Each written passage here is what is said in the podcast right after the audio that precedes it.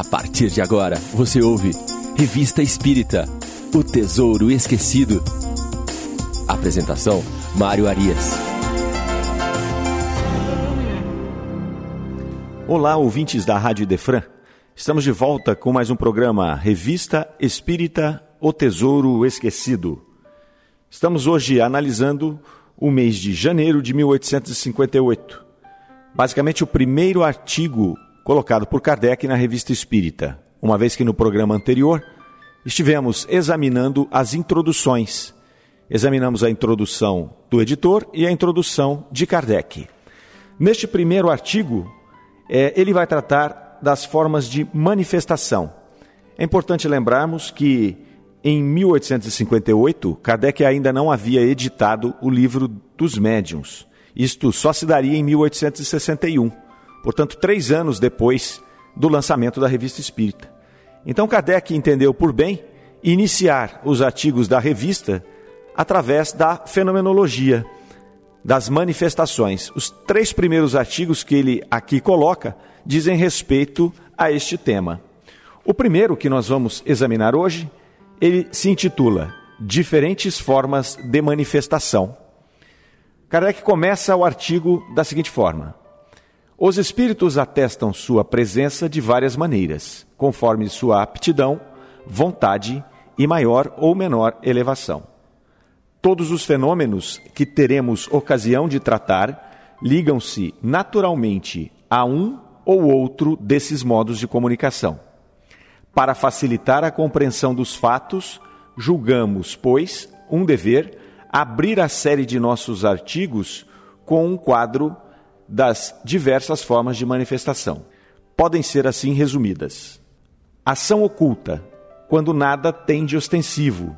Tais são, por exemplo, as inspirações ou sugestões de pensamentos, os avisos íntimos, a influência sobre os acontecimentos, etc. Ação patente ou manifestação, quando é de qualquer maneira provável. Manifestações físicas ou materiais são as que se traduzem por fenômenos sensíveis, tais como ruídos, movimentos e deslocamentos de objetos. Essas manifestações não trazem frequentemente nenhuma mensagem, só têm por fim chamar a atenção para qualquer coisa e convencer-nos da presença de um poder sobre-humano. Manifestações visuais ou aparições, quando o espírito se mostra sob uma forma qualquer sem ter nenhuma das propriedades conhecidas da matéria. Manifestações inteligentes, quando revelam um pensamento. Toda manifestação que tem sentido, mesmo quando não passa de simples movimento ou ruído, que acusa certa liberdade de ação, corresponde a um pensamento ou obedece a uma vontade, é uma manifestação inteligente. E as há em todos os graus. As comunicações são manifestações inteligentes, que têm como objetivo uma troca de ideias entre o homem e os espíritos. Então, aqui Kardec começa a, os seus artigos da Revista Espírita nos apresentando, primeiramente, seis formas de manifestação dos espíritos. Ele as elenca das menos ostensivas às mais ostensivas. A primeira é que ele fala de ação oculta, uh, vai de encontro à pergunta número 459 de O Livro dos Espíritos, quando naquela oportunidade foi perguntado: influem os espíritos em nossos pensamentos e em nossos atos?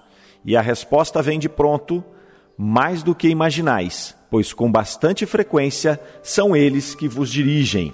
Então Kardec começa a descrever essas manifestações através dessa ação oculta, que é a ação intuitiva que a espiritualidade tem para conosco. Ele dá sequência, então, falando ainda das formas de manifestação, é, dizendo: a natureza destas comunicações varia segundo a elevação ou a inferioridade, o saber ou a ignorância dos espíritos, que se manifesta e conforme a natureza do assunto de que se trata. Podem ser frívolas, grosseiras, sérias ou instrutivas. As comunicações frívolas procedem de espíritos levianos, zombeteiros e travessos, mais malandros que maus, e que nenhuma importância ligam ao que dizem. As comunicações grosseiras traduzem-se por expressões que chocam o decoro, procedem de espíritos, espíritos inferiores ou que ainda não se despojaram de todas as impurezas da matéria. As comunicações sérias são graves quanto ao assunto e à maneira por que são feitas. A linguagem dos espíritos superiores é sempre digna e isenta de trivialidade. As comunicações instrutivas são as comunicações sérias, cujo principal objetivo é um ensinamento qualquer, dado pelo espírito sobre as ciências, a moral, a filosofia, etc. São mais ou menos profundas e mais ou menos verdadeiras, conforme o grau de elevação e de desmaterialização do espírito. Se é necessário ter experiência para julgar os homens, mais ainda o é para julgar os espíritos. E assim Kardec conclui este primeiro item da Revista Espírita com esta brilhante explanação sobre as formas de manifestação, que nos mostra não só as diversas formas como os espíritos se comunicam conosco, mas também e principalmente as características desses espíritos conforme a forma de comunicação e principalmente o conteúdo que nos é trazido. Ele fecha este primeiro item com uma frase muito importante que não pode passar despercebida no nosso estudo.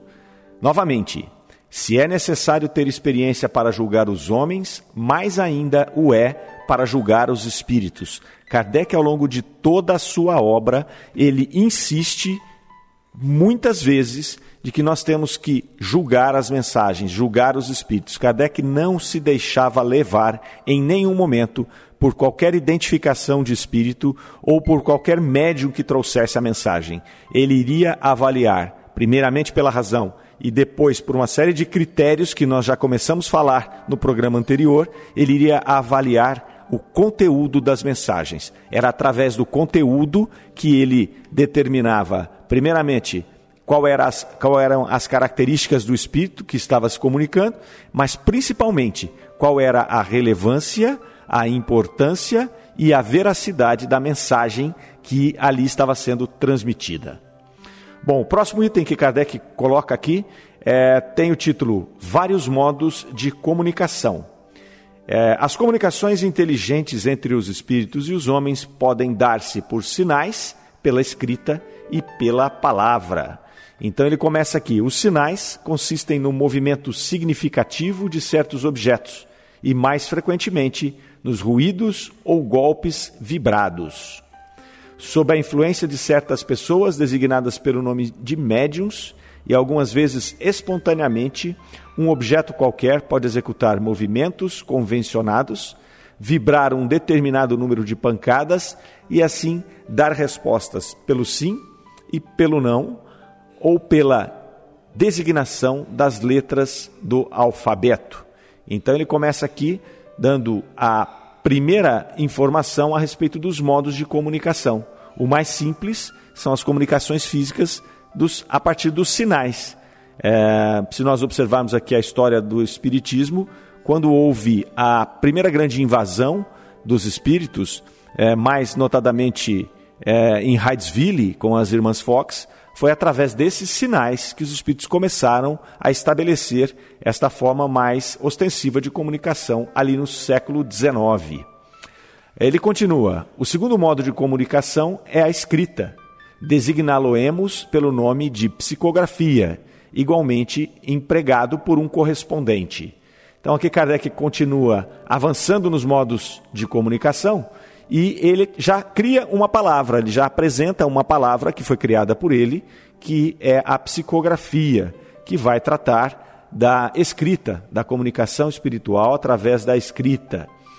Uh, os espíritos então empregam um médium como intermediário e esse fenômeno pode ser consciente ou inconsciente, mais ou menos longo, conforme a capacidade, a faculdade deste médium.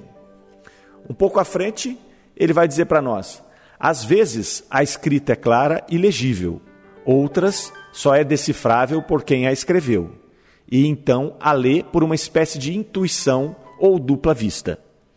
Pela mão da mesma pessoa, a escrita às vezes muda, em geral de maneira completa, com a inteligência oculta que se manifesta, e do mesmo tipo de letra que se reproduz sempre que se manifesta a mesma entidade.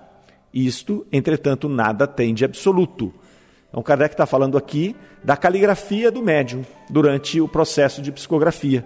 Em alguns casos, essa caligrafia não muda, ela é feita a partir da, da forma de escrita do próprio médium, sobretudo nas comunicações que são intuitivas, ah, podendo variar até uma alteração de caligrafia, seja para, como ele coloca aqui, uma, uma letra ilegível, uma caligrafia ilegível, ou até uma caligrafia peculiar daquele espírito que ali está se manifestando. É muito comum nós vermos em alguns médiums psicógrafos que determinados espíritos se manifestam com a caligrafia que tinham quando em vida. Muitas vezes fazendo a assinatura, reproduzindo a sua assinatura que tinha em vidas, é, podendo essa inclusive ser aferida em cartórios ou por aqueles especialistas que conhecem as assinaturas. O terceiro modo de comunicação que Kardec nos coloca aqui é a palavra. Ele diz: certas pessoas sofrem nos órgãos vocais a influência de um poder oculto, semelhante ao que se faz sentir na mão dos que escrevem. Transmitem pela palavra tudo aquilo que fazem pela escrita. Para seguir o mesmo sistema de nomenclatura adotado para as comunicações escritas, deveríamos chamar a palavra transmitida pelo médium de psicologia, e aqui provém diretamente do espírito, espiritologia. Mas o vocábulo psicologia já tem uma acepção conhecida e não a podemos transformar. Chamaremos, pois, todas as comunicações verbais de espiritologia. As primeiras serão a espiritologia imediata e as últimas a espiritologia direta. É interessante que, posteriormente, esta grafia, esta palavra que Kardec denomina espiritologia, ela seria ressignificada para psicofonia, seria alterada para psicofonia.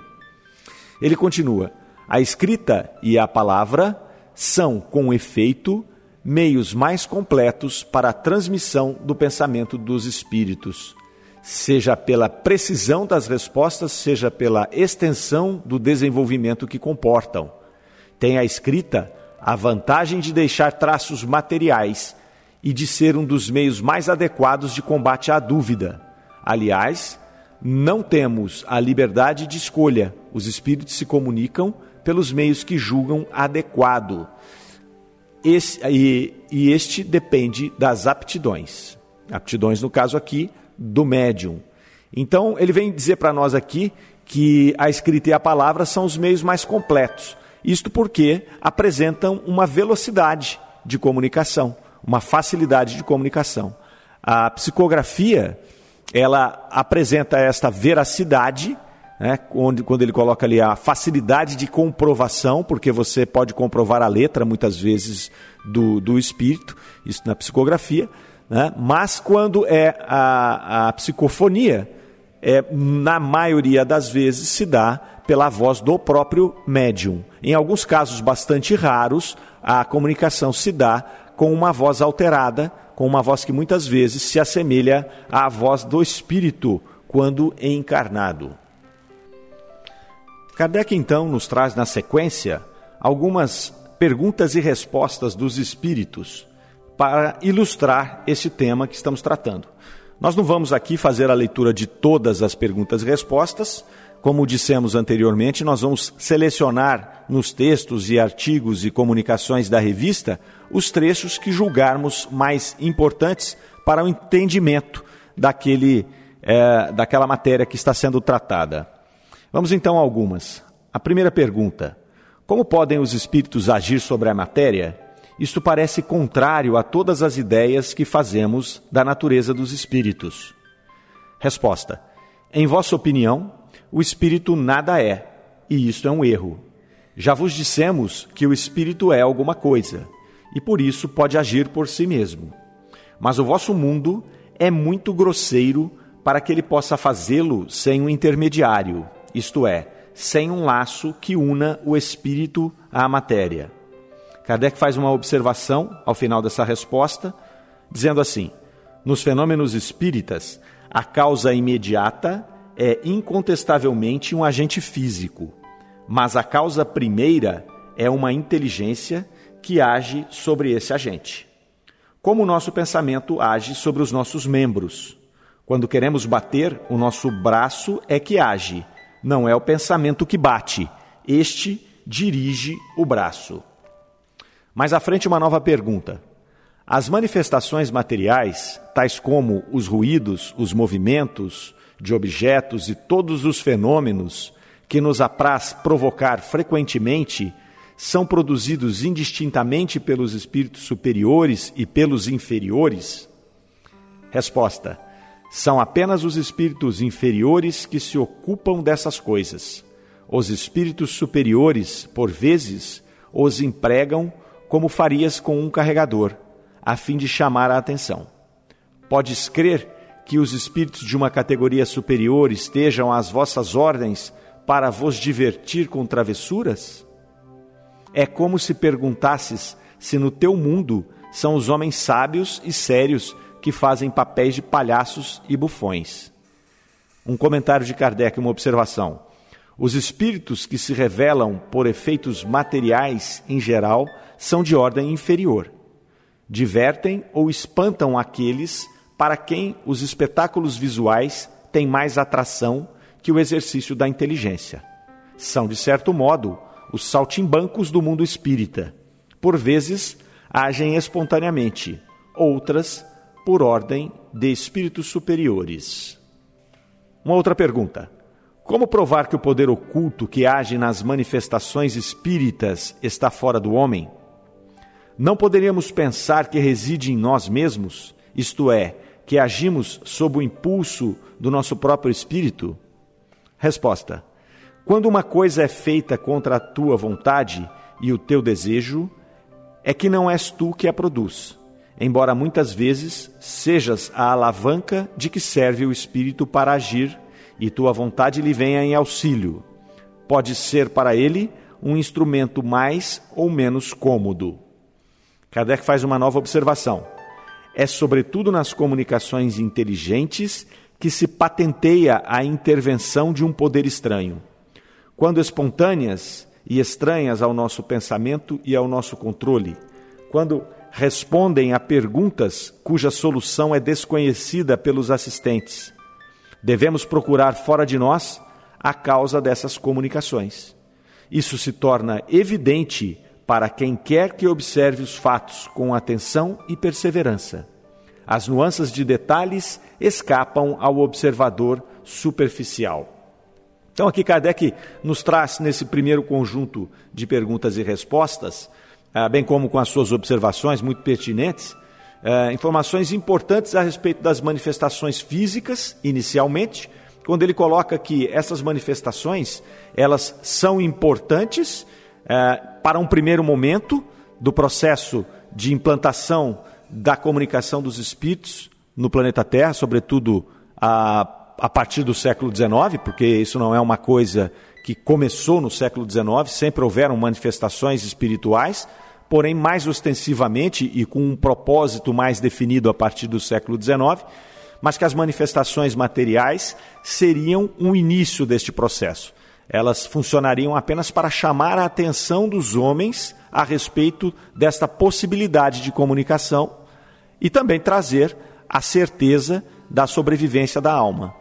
Portanto, sendo ela é, de maneira mais grosseira e apenas inicial, ela é atribuída a espíritos inferiores, aqueles auxiliares dos espíritos superiores que posteriormente viriam trazer as manifestações inteligentes, as manifestações de conteúdo relevante que viriam a formar o compêndio da doutrina espírita e que viriam com o objetivo da reforma, da, da reforma do planeta né, na sua caminhada evolutiva, né, encaminhando-nos para o mundo de regeneração. E aqui no final, na última pergunta que nós falamos, é, que, que Kardec pergunta como provar o, que o poder oculto que age nas manifestações está fora do homem, ele já começa a colocar uma das grandes preocupações das comunicações mediúnicas. é, sobretudo as comunicações psicofônicas, psicográficas, onde muitas vezes você se pergunta se aquilo que ali está sendo exposto é realmente de um espírito desencarnado ou se é um fenômeno que se chamou posteriormente de fenômeno anímico, que é um fenômeno de uma comunicação trazida pelo próprio médium, pelo espírito do médium. Então, Kardec coloca aqui um, uma primeira informação importante com relação a isso que é para se observar com atenção e perseverança, principalmente as nuances, os detalhes, buscar aquilo que está fora do conhecimento do médium. Né? Então, quando você tem uma, uma comunicação em que o espírito ali ele traz uma mensagem que está acima do conhecimento do médium, acima do intelecto natural daquele médium, ou com informações que ele não teria como é, ter acesso por desconhecer aquela informação, aí sim nós encontramos um fenômeno verdadeiro. É, a, a, questão do animismo né, ou da interferência do médium na comunicação, ela é inerente ao processo mediúnico. É, a não ser em casos de uma mediunidade é, ostensiva, né, de uma mediunidade inconsciente, onde o espírito praticamente é, se apossa da, da, da ferramenta né, do, do, do, do médium, é, ali você tem pouca interferência, mas quando isso se dá de maneira intuitiva, é natural que haja essa interferência.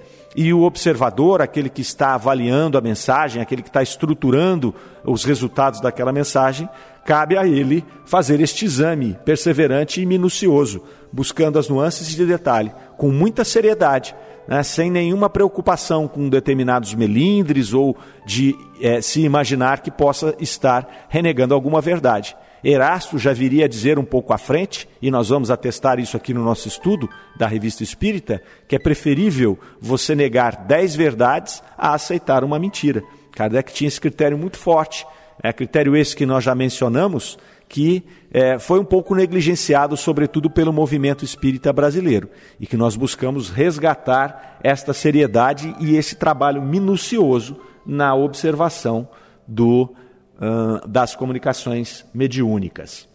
Aqui uma última pergunta para a gente avaliar dentro deste item. A pergunta é assim: Todos os espíritos estão aptos a compreender as perguntas que se lhes fazem? Resposta: Não. Os espíritos inferiores são incapazes de compreender certas perguntas, o que não os impede de responderem certo ou errado.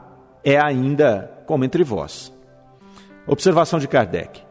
Por aí se vê quanto é essencial estar atento contra a crença no ilimitado saber dos espíritos. Estes são como os homens. Não basta interrogar o primeiro que aparece para ter uma resposta sensata. É preciso saber a quem nos dirigimos.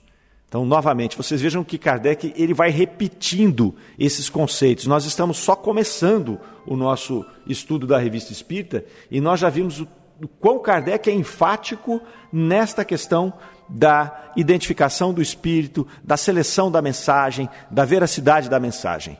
É, não podemos nos apressar em tirar conclusões quando se trata de manifestações mediúnicas. Depois ele vai fazer um, começar um outro item chamado manifestações físicas. E ele traz aqui um trecho retirado de um periódico americano chamado O Espiritualista de Nova Orleans, uh, datado de fevereiro de 1857. Diz assim o periódico: Ultimamente pergunt perguntamos se todos os espíritos indistintamente fazem mover as mesas, produzem ruídos, etc. E logo a mão de uma senhora bastante séria para brincar com essas coisas traçou violentamente essas palavras: quem faz dançar os macacos pelas ruas? Serão os homens superiores? Aí segue o periódico. Um amigo de origem espanhola, espiritualista, falecido no verão passado, deu-nos diversas comunicações, numa das quais encontramos a seguinte passagem: As manifestações que buscais não se acham no número das que mais agradam os espíritos sérios e elevados.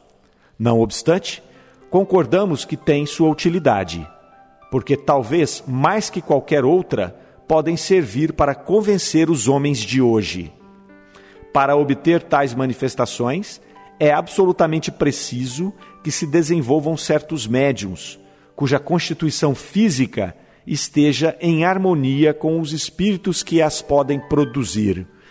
Então esse trecho ele vai mostrar que os espíritos sérios não se comprazem com as manifestações físicas, é para eles nada mais nada menos do que um brinquedo infantil, mas que ela, elas tiveram a sua utilidade neste início lá em 1856, 57 por ali, para chamar a atenção dos homens que estavam mais interessados nesse tipo de manifestação mesmo. E aí ele coloca aqui claramente que para que essas manifestações ocorram, é preciso que os médiums tenham na constituição física alguns elementos que possam ter harmonização com os espíritos e com o grau desses espíritos que vão se comunicar. Então, é onde a gente fala que a questão da mediunidade, ela tem uma característica física, uma predisposição física, sobretudo a mediunidade de efeitos físicos. É por isso que ela é muito rara. É preciso que se encontre um médium com uma predisposição física capaz de produzir esses fenômenos, de servir de intermediário para a produção desses fenômenos. E aí, Kardec continua ainda trazendo informações desse periódico de Nova Orleans, uh, trazendo alguns relatos de manifestações físicas que ali foram colocados. Continua o periódico. Num recanto da cidade acha-se uma casa habitada por família alemã. Nela se ouvem ruídos estranhos, enquanto certos objetos são deslocados. Foi o que nos asseguraram, pois não o verificamos. Pensando que o dono da casa nos pudesse esclarecer, convidamo-lo para algumas sessões dedicadas a este gênero de manifestações. E mais tarde, a esposa deste honrado senhor não quis que ele continuasse entre nós, porque, disse-nos ele, o barulho aumentou em sua casa. A esse respeito, eis o que nos foi escrito pela mão da senhora X. Não podemos impedir que os espíritos imperfeitos façam barulho ou outras coisas aborrecidas e mesmo apavorantes. O fato de estarem em contato conosco, que somos bem intencionados, não diminui a influência que exercem sobre o médium em questão. Então vejam que aqui eles relatam a, alguma, uma manifestação física em si, e o fato interessante de que esse senhor, ao começar a participar daquelas reuniões, né, ocasionou um aumento dos barulhos, dos fenômenos que aconteciam em sua casa. E aqui eles explicam que eles não têm é, interferência, eles não têm é, como fazer uma ingerência na atitude dos espíritos. Os espíritos são livres. E o fato de dele estar frequentando uma reunião mais ou menos séria não vai fazer qualquer diferença sobre esta situação. E assim, Kardec encerra mais este item e vem posteriormente a inaugurar uma outra forma de se trazer as informações, que é através do relato das evocações particulares, as evocações dos espíritos, o diálogo é, ocorrido entre ah, os participantes das reuniões mediúnicas e os espíritos que ali se comunicavam. Eh, eu, particularmente, gosto muito desses trechos dentro da revista, porque nos trazem eh, muitas informações, um material riquíssimo acerca do mundo espiritual, acerca do pensamento, do sentimento dos espíritos, e nós vamos aqui colher informações muito interessantes nessas evocações particulares. Ah, mas o nosso programa de hoje já vai chegando ao fim e nós agradecemos novamente a presença de todos e convidamos vocês a continuarem acompanhando este nosso estudo, é, onde trataremos na próxima, no próximo programa justamente das evocações particulares. É, começa com duas evocações, uma intitulada Mamãe, aqui estou, e outra intitulada Uma Conversão. Então, esperamos que estejam conosco mais uma vez no próximo programa. Um forte abraço a todos. Lembrando que o nosso programa também está disponível em podcast no Spotify. Um grande abraço. Até logo. Você ouviu Revista Espírita O Tesouro Esquecido.